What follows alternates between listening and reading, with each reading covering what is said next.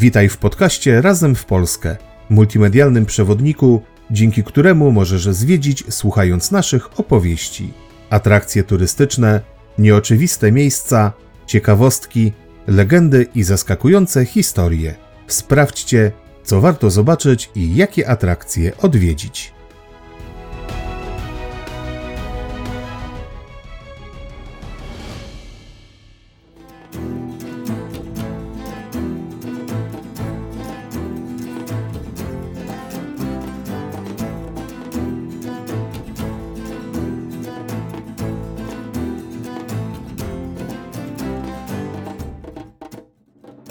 Witajcie.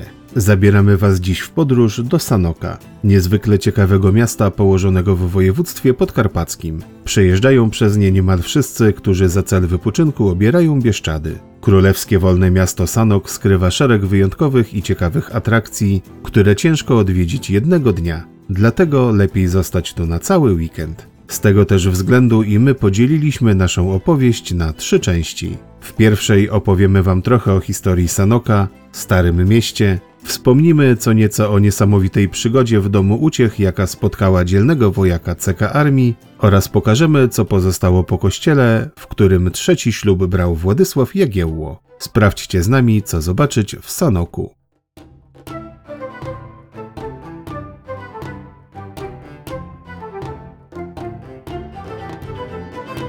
Sanok, Stare Miasto.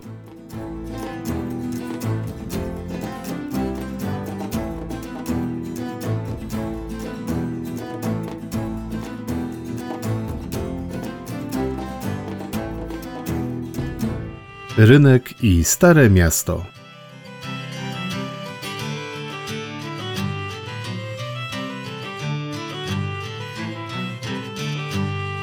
Pierwsze wzmianki o Sanoku pochodzą z połowy XII wieku i wspominają o zajęciu osady przez króla węgierskiego Gejza II. Jest on tam już określany jako drugi najważniejszy gród w tej części ziem ruskich. W 1339 roku pochodzący z linii Piastów książę Halicki Jerzy II Trojdenowicz nadaje Sanokowi prawa miejskie magdeburskie. Parę lat później Kazimierz Wielki przyłącza Ruś Halicką do Polski i w 1366 roku potwierdza prawa miejskie, tworząc jednocześnie jednostkę administracyjną nazywaną Ziemią Sanocką. Król, uwzględniając potrzeby administracji i graniczne położenie, rozpoczyna umacnianie miasta murami obronnymi oraz stawia potężną wieżę obronną. Będzie ona zaczątkiem przyszłego Zamku Królewskiego, ale o nim opowiemy Wam w drugiej części naszego sanockiego tryptyku.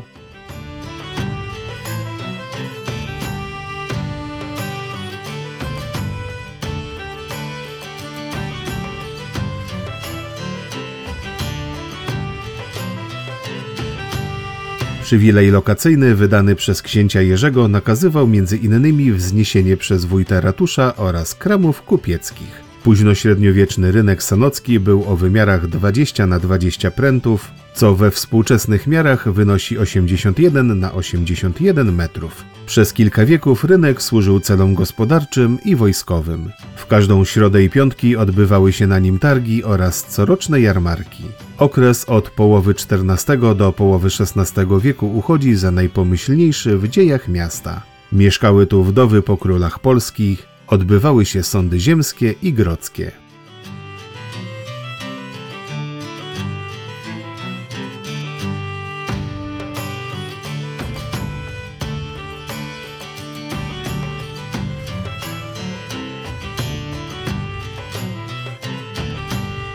Kres rozwoju Sanoka zaczyna się pod koniec XVI wieku od plagi pożarów, z których największy w 1566 roku niszczy miasto niemal doszczętnie. Z pożogi ocalał jedynie zamek, kościół franciszkanów, pięć domów i górne przedmieście. Po pierwszym rozbiorze Polski w 1772 roku Austriacy zastali miasto tak zniszczone, że nie znaleziono choćby jednego budynku w takim stanie, by nadawał się na siedzibę starostwa. Okres zaborów w przeciwieństwie do wielu miast polskich był dla Sanoka dość korzystny, a jego dynamika wzrosła jeszcze bardziej po wybudowaniu w 1872 roku linii kolejowej na Węgry.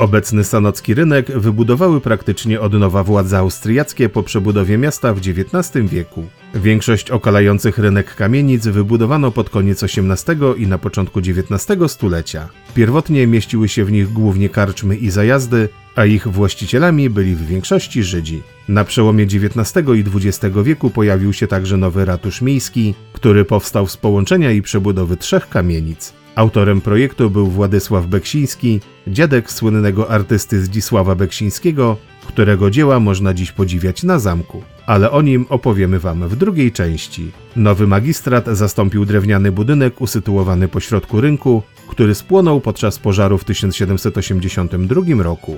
Obecny wygląd nadano mu w latach 30. XX wieku, włączając kolejną kamienicę, a całości nadając jednolity charakter. Na elewacji frontowej budynku znajduje się umieszczony centralnie zegar, pierwotnie wykonany w firmie Najdera w Pradze pod koniec XIX wieku, a uruchomiony 1 lutego 1906 roku.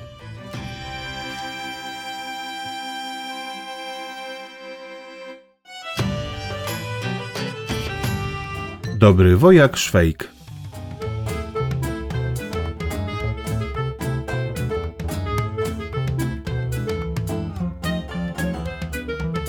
Bohater powieści Jarosława Haszka, Józef Szwejk, zjeździł podczas swych przygód kawał cesarstwa austro-węgierskiego. Ten nieco głupkowaty, lecz niezwykle sympatyczny żołnierz cesarsko-królewskiej armii podczas swoich przygód zawitał także do Sanoka. To w tym mieście bohaterski Szwejk wyruszył w szaleńczą misję po burdelach, które zakłada wróg, aby zdziesiątkować CK armię, mając na celu odnalezienie porucznika Duba. Srogi lejtnant udał się na inspekcję przybytków, by ukarać żołnierzy, którzy nie posłuchali jego przestrogi. Misja zakończyła się dla niego dzięki Szwejkowi tylko srogim kacem. Ten niezwykle krótki, ale jakże spektakularny epizod z powieści uczczono w 2003 roku stawiając na ulicy 3 Maja w pobliżu reprezentacyjnego ongiś hotelu, w którym Szwejk wykonywał swoją dziejową misję, ławeczkę. Autorem pomnika jest rzeźbiarz Adam Przybysz. Postać Szwejka wzorował na najsłynniejszym filmowym odtwórcy dzielnego wojaka Rudolfie Chrusińskim. Naturalnej wielkości postać w mundurze CK Armii siedzi na ławeczce i pali fajkę.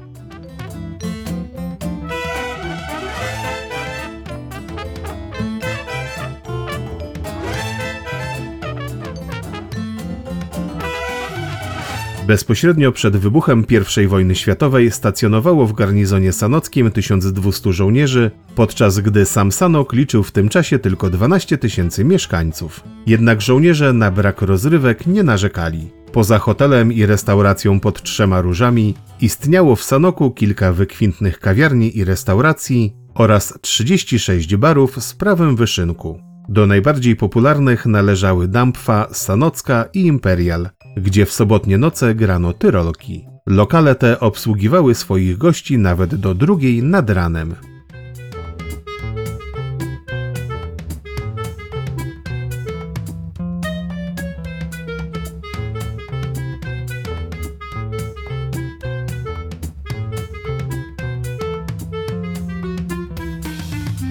Spore zniszczenia Sanoka przyniosły obie wojny światowe, które przetoczyły się przez ziemię polskie w XX wieku. Odbudowę miasta opóźniały jeszcze walki pomiędzy ukraińskim podziemiem a oddziałami milicji i Wojska Polskiego, które trwały do 1948 roku. W PRL-u wokół Starego Miasta wyrosły nowe osiedla, a do Sanoka zawitał wielki przemysł, którego najbardziej znanym przedstawicielem była sanocka fabryka autobusów Autosan.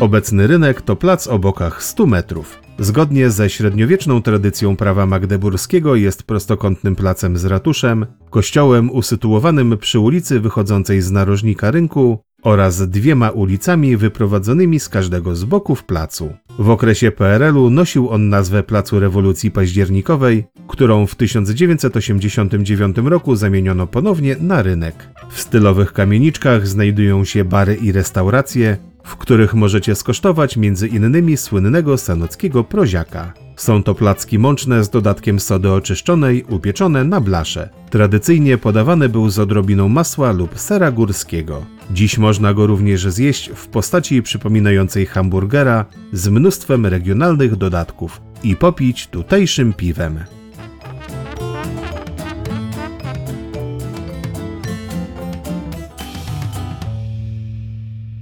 Kościół Farny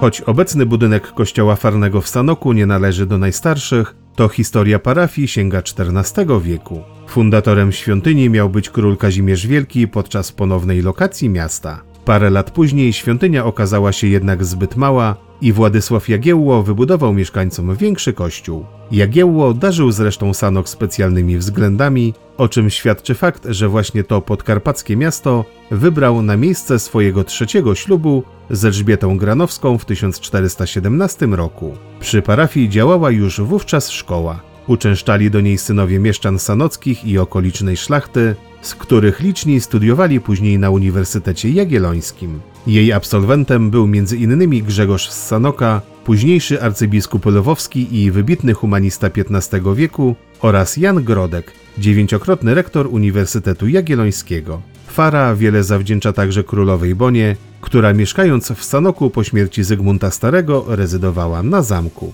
Podczas pobytu przebudowała i ozdobiła świątynię.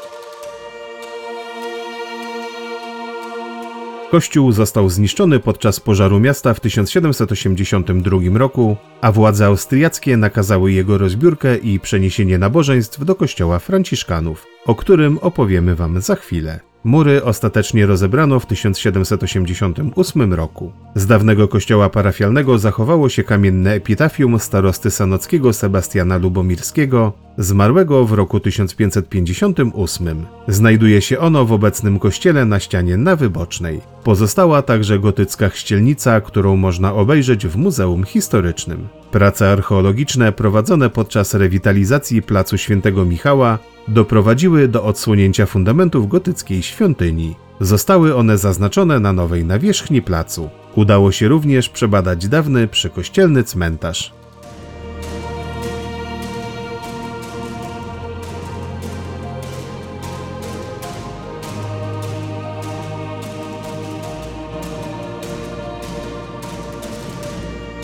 Obecny kościół powstał w latach 1874-1886 dzięki staraniom ówczesnego proboszcza księdza Franciszka Salezego Czaszyńskiego. Neoromańską świątynię wzniesiono według projektu nadinżyniera namiestnictwa Józefa Braun-Sejsa. W kolejnych latach trwały prace wykończeniowe w kościele. W początkach XX stulecia dobudowano do trzynawowej świątyni dwie wieże. Wstawiono ambonę, witraże, wykonano polichromię, oraz zamontowano ołtarze. Wewnątrz szczególnie interesujący jest ołtarz główny, wykonany z drewna w stylu eklektycznym. W centralnej części ołtarza znajduje się obraz Przemienienie Pańskie nieznanego autorstwa.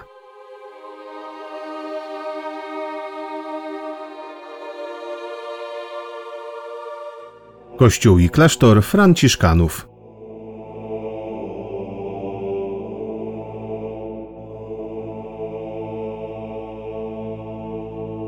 Franciszkanie sprowadzili się do Sanoka w 1377 roku na mocy przywileju wystawionego przez Władysława Opolczyka, ówczesnego zarządcy Rusi Czerwonej. Pierwsze budynki kościoła i klasztoru powstały poza murami miasta. W 1384 roku zakonnicy otrzymują w darze od Elżbiety Łokietkówny ziemię w rogu Starego Miasta i po dokupieniu kilku parceli miejskich budują drewniany kościół i klasztor. Na przełomie XV i XVI wieku drewniane budynki płoną kilkukrotnie, a ostatni raz w 1604 roku po ataku Tatarów. Wtedy to podkomorzy sanocki Piotr Bal pomaga franciszkanom w odbudowie, tym razem murowanego kościoła w stylu barokowym. W okresie I Rzeczpospolitej pomieszczenia klasztoru były miejscem odbywania sejmików szlacheckich dla całej ziemi sanockiej.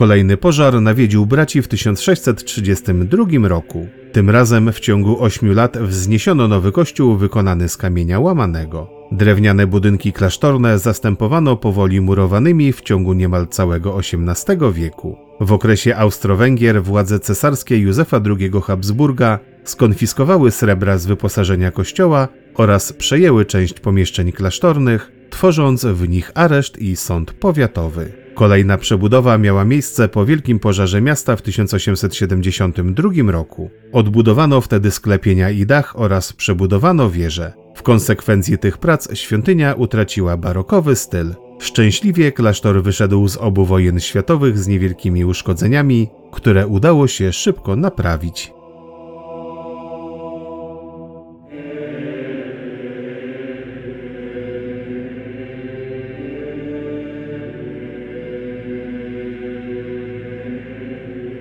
Świątynia ma charakter orientowany, to znaczy jest skierowana na wschód, a jej wnętrze jest bogato zdobione. Warto wejść do środka, aby zobaczyć późnobarokowe ołtarze, w tym główny pochodzący z 1887 roku, z uważanym za XVII-wieczny krucyfiksem otoczonym kultem. Na ołtarzu bocznym znajduje się uchodzący za cudowny obraz Matki Boskiej Pocieszenia, Pani Ziemi Sanockiej. Według legendy obraz przywiózł z wyprawy moskiewskiej Krzysztof Tarnowski. Dekorację malarską wykonał sanocki artysta Władysław Lisowski. Obejmuje ona także obie kaplice świętego Franciszka z Asyżu i świętego Maksymiliana Kolbe. Pod koniec XX wieku w kościele przeprowadzone były prace archeologiczne i konserwatorskie. Odkryto wówczas średniowieczne cmentarzysko, XIV-wieczne mury, a w kaplicy świętego Franciszka odsłonięto XVIII-wieczne polichromie.